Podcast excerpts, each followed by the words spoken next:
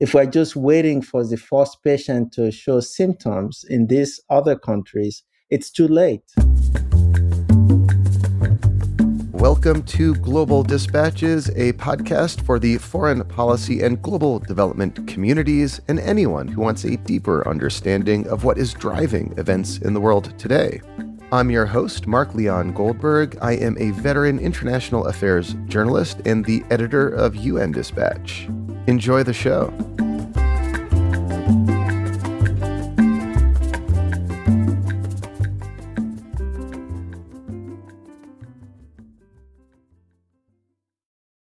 Looking for a trustworthy podcast to bring you unfiltered viewpoints and experiences on global health? Tune into Global Health Matters, the podcast that connects silos and amplifies diverse voices to give you a holistic picture.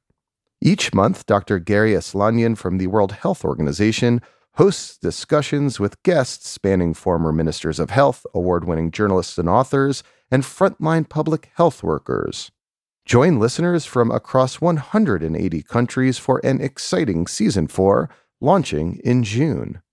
Global Health Matters is available on Apple Podcasts, Spotify, and YouTube. At time of recording, there are two ongoing outbreaks of Marburg virus disease, one in Tanzania and the other in Equatorial Guinea. Marburg is in the same family of diseases as Ebola and is extremely deadly. According to the World Health Organization, it has a case to fatality ratio of up to 88%. Humans can become infected through contact with fruit bats and, like Ebola, is transmissible between humans through contact with bodily fluids. Since March 21st, Tanzania has confirmed eight cases of Marburg, including five deaths. But there have been some indications that the outbreak there is more or less under control. This is not the case on the opposite side of the continent, in Equatorial Guinea, where there are more confirmed and probable cases spread throughout the country. Joining me to discuss these outbreaks is Dele Ogunseitan, a professor of population health and disease prevention at the University of California, Irvine, and a visiting professor at Stanford University's Center for Innovation in Global Health. He also leads the Training and Empowerment Objective for a USAID project called One Health Workforce Next Generation. We kick off discussing the history of Marburg virus before having a longer discussion about these two outbreaks and what can be done to stop Marburg from spreading further. These outbreaks, particularly the one in Equatorial Guinea, has the global health community somewhat on edge at the moment, and this conversation will give you useful context for understanding these outbreaks as they unfold in the coming weeks. Now, here is my conversation with Dele Ogunseitan, of the University of California, Irvine, and Stanford University's Center for Innovation in Global Health.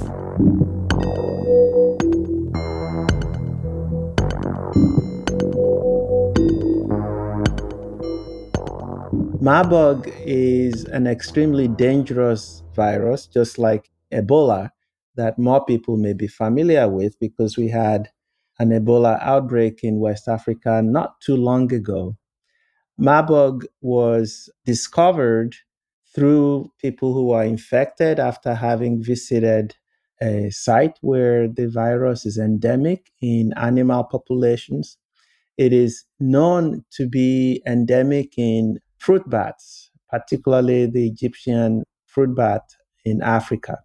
And so when people contact animals that are infected, whether it's their feces or their urine or blood, they are likely to also be infected by Marburg virus.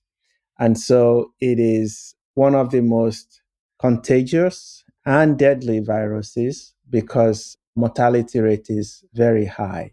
How common are Marburg outbreaks in recent years?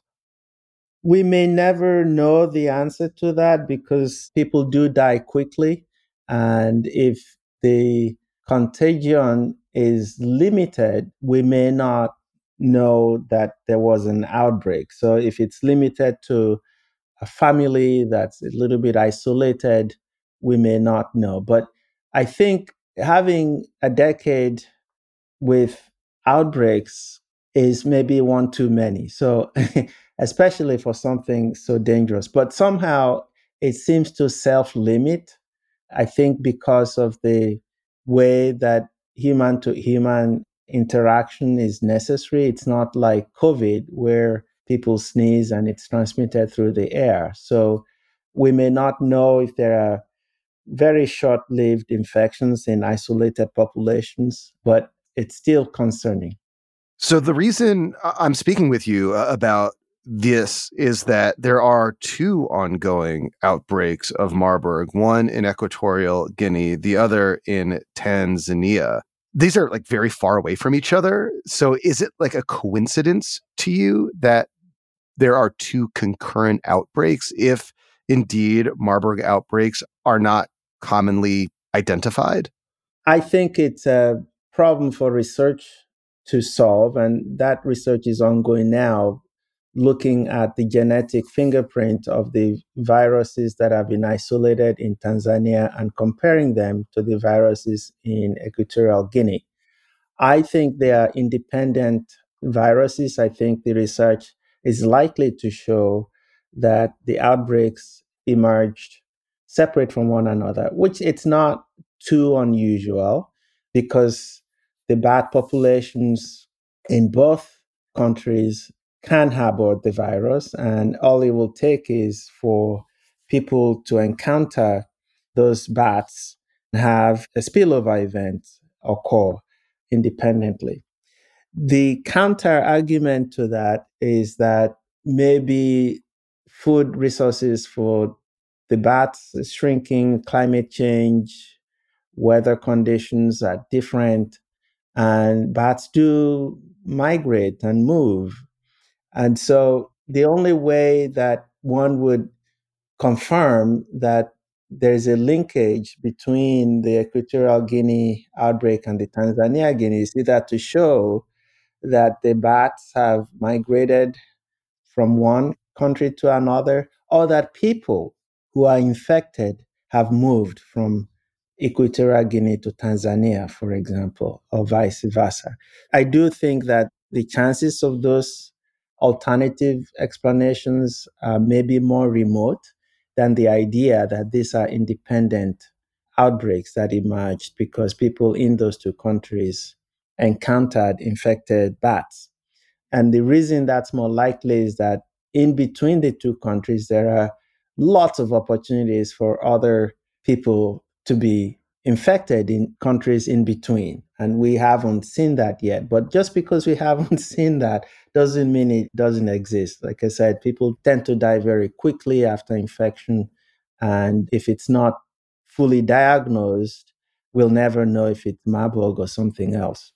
So I take it that Marburg is transmitted in a way similar to Ebola, contact with bodily fluids of, of, infected people. And it's my understanding, just reading the latest from the World Health Organization and from reports, that the outbreak in Tanzania is seemingly somewhat contained, whereas the one in Equatorial Guinea is probably not. Is that your sense in reading the data so far? That's what I've read as well. And th- there are lots of reasons why that may be so. One of the goals of our project, One Health Workforce Next Generation, is to train people in, well, we have Tanzania is a partner in the African One Health University Network. And if you have personnel that can recognize the likelihood of spillover, respond to pandemics relatively quickly or outbreaks relatively quickly, and you have the laboratory capacity to diagnose, you have quarantine facilities, you may be able to limit an outbreak so that it doesn't become too widespread. I don't know enough about the situation in Equatorial Guinea and if the index patient is in a remote area, it's difficult for healthcare personnel to implement any control measures in that part, then it will likely spread more quickly and more widespread than in a situation where there is trained personnel and access to equipment and care and public information, right? So it's warning people about the situation and giving them information about how to protect themselves. So there are so many competencies that need to align to stop something like this from becoming a national or regional threat. And any one of those points could be the weakest link in a chain of events, and then things can spiral out of control. But it's interesting to watch the two countries now, and particularly also the neighboring countries, because borders are porous. And we need to make sure that we provide support for countries that may be struggling and learn from the countries that are doing well in containing the infections. And as you noted, it does seem that Tanzania has the capacity that you described to identify and test and confirm cases and do the kinds of isolation that seems to be required to stop the transmission, whereas Equatorial Guinea is struggling to that end. And it's also my understanding that within Equatorial Guinea, there are cases that are geographically dispersed throughout the country. Is that right? Like, what do we know about the cases in Equatorial Guinea thus far? Yeah, that would be a, a major logistic challenge if the cases seem to be in, in different parts of the country and without the ability of healthcare providers to reach populations that are clustered in different parts and deploying the same resources one after the other will not do it. You have to have the capacity to simultaneously deploy the interventions to make a difference. But I don't know right now what Equatorial Guinea is accepting in terms of experts from outside the country to be able to provide support. There are many people, and I'm not among those people who can be rapid response, you know, wear you're protective gear and going to remote places. But there are people like that in the world who are trained and uh, maybe ready to go. And we need more people trained in that kind of emergency response. Uh, well, every country should develop the capacity, but if they can't in the time that's needed, that the world community of experts ready to go to support that kind of dispersed response. So, one of the reasons that the world seems to be getting much better at containing Ebola, which is similar in structure and is a cousin of Marburg, is that there is now an effective Ebola vaccine. And when there is a confirmed outbreak of Ebola somewhere, local health authorities, along with international partners and the World Health Organization, can often conduct what's known as ring vaccination, right? Where you vaccinate contacts and, and contacts of contacts to prevent the spread, in that case, of Ebola. Now, it's my understanding, correct me if I'm wrong, that there are trial vaccines, candidate vaccines uh, of Marburg. Is there any sense that these trial vaccines may be deployed in this case? I think first many of us think that we have waited too long to get a Marburg vaccine ready to deploy in situations such as this. My understanding is that the WHO has a list of candidate vaccines, but not all of them have been proven in clinical trials.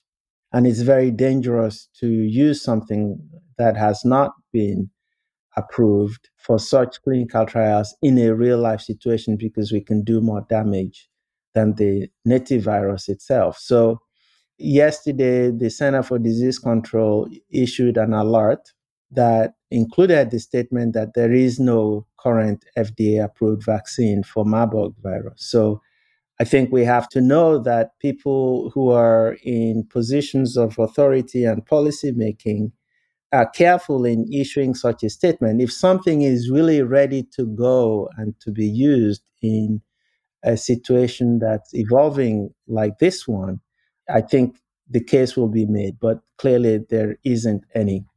But I should also point out that it's vaccine and the ring deployment of vaccine to isolate an infected population center is very effective intervention right? Theoretically it should work. But there are other kinds of intervention. During the ebola outbreak in west africa everybody was concerned that nigeria would be a disaster zone but because of investments in field epidemiology training and workforce that's ready to go and the healthcare system that's prepared, I think we didn't see that happen. And a lot of credit was given to all the field epidemiology training that the Nigerian health workforce went through, and the government was able to deploy pretty rapidly. But that and a vaccine together will make sure we don't have weaknesses in vulnerable populations and countries that just because of economic circumstances are not able to invest so much in equipment that in their minds will just sit because they're not having outbreaks. But remember, even the United States, we had to scramble to get PPE and gloves during the COVID. You know, we had the money, but people didn't think we needed to just stockpile things. And so there are these other ways of making sure that the response is quick enough when we either don't have a vaccine that's ready to go or vaccines are in short supply, that there are other things we can do, including public education, that may help in this situation with Marburg. So, you know, you made a really good point that Nigeria did not experience huge Ebola outbreaks during the West Africa outbreak of Ebola because of previous investments made in epidemiology. Like, for example, I know that it's like polio surveillance program is kind of retrofitted for Ebola surveillance and, you know, huge country, crowded cities, very little Ebola. It was like a success story. But I how concerned are you that Equatorial Guinea does not have that capacity, that Cameroon nearby might not have that capacity, that like Gabon might not have that capacity. In general, like how concerned are you that this current Marburg outbreak may get worse and, and keep getting worse and metastasize in a way? Well, I am concerned, and I think we should all be concerned, particularly because we only usually see what I consider the tip of the iceberg when we have these reports. And we're three months into the year, and we have two countries, and we don't know exactly how they both now have outbreaks. My guess is there are other cases in other countries besides these two. We just don't know it. And the countries that you named you know, I'm sure their ministers of health know about this situation, but it's also the Ministry of the Environment and Wildlife that need to be on alert, monitoring bat populations, bat feces with personnel who know what to look for. This is what we've called integrative One Health surveillance, and the WHO's field epidemiology training program, the tripartite, which have been part of the technical advisory group, is really now eager to push this kind of integrative surveillance out to countries for training and for capacity development because you know you're right. If we're just waiting for the first patient to show symptoms in these other countries it's too late because then that patient will not be the only one and we'll be just chasing patients all over the place. But we need to be able to identify where things have spread before large numbers of people start dying.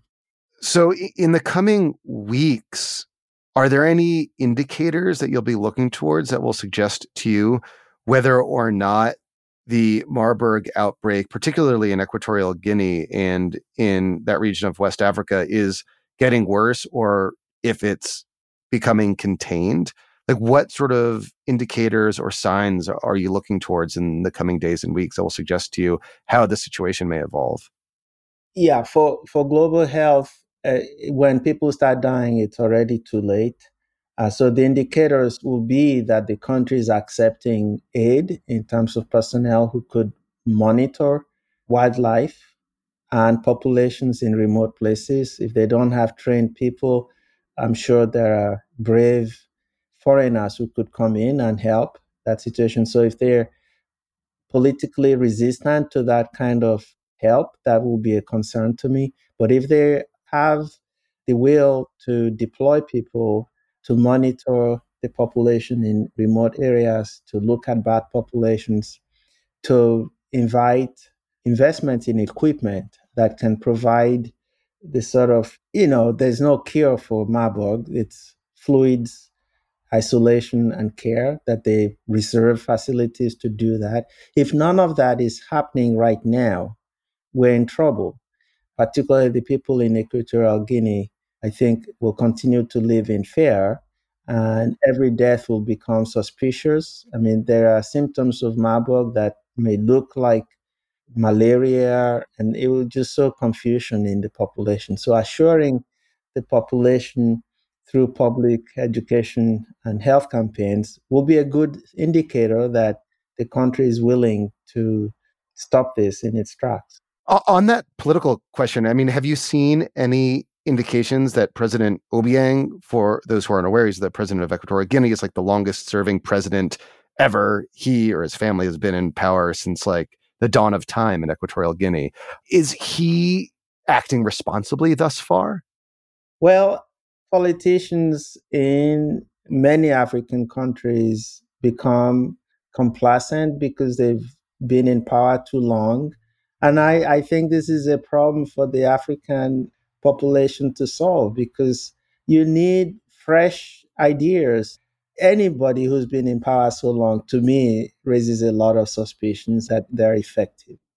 You alluded to this earlier, but I'd love to have you flesh this out a little bit. The relationship between climate change and Marburg virus outbreaks, is there a direct relationship that you can identify or deduce? There have been many, many ideas about the impact of climate change, and I'm actually quite wary of attributing every new health threat to climate. Climate theoretically can affect outbreaks like this, particularly as it influences the interaction between people and animals and the environment. And it's not that hard to see that if there is a drought, the bats go look for food in other places. There are strong research studies about the migration patterns of fruit bats and the range of their activities. I don't know that there's been a lot of data on how changing climate affects bat populations in this part of the world. But to me, that will be the likeliest explanation if forests and fruit bearing trees changing their season of producing fruit, and bats are having to either encroach in human attics and sheds and things like that. Then the contact between humans and infected animals may become more frequent. And there are ongoing research projects to understand that interaction between climate and that middle point between humans and animals, whether we're hunting them for food ourselves because we, we don't have access to other resources, or that the animals are getting closer to human habitation because they don't have ready access to the food resources that they have. So that interaction has been going on since humans have arrived on the planet. So it's it's not new, but it also can produce diseases that are emerging and new diseases that we never knew. You know, Marburg is relatively new in human scientific understanding. Today there may be new viruses emerging because of changes in human movement and animal movement that we'll be recognizing in you know 10 years from now. So this is a constant moving goalpost and battle if you will. But if we didn't have climate change adding to that complexity i think we would have an upper hand. But the uncertainty of climate and how it's affecting the dynamic interactions really makes it difficult for planning. But we now have to include that as part of the considerations. Dele, thank you so much for your time. This was very helpful and, and timely, and hopefully this will be contained, but uh, we'll certainly monitor this as the situation evolves. Thank you. Absolutely. Thank you, Mark.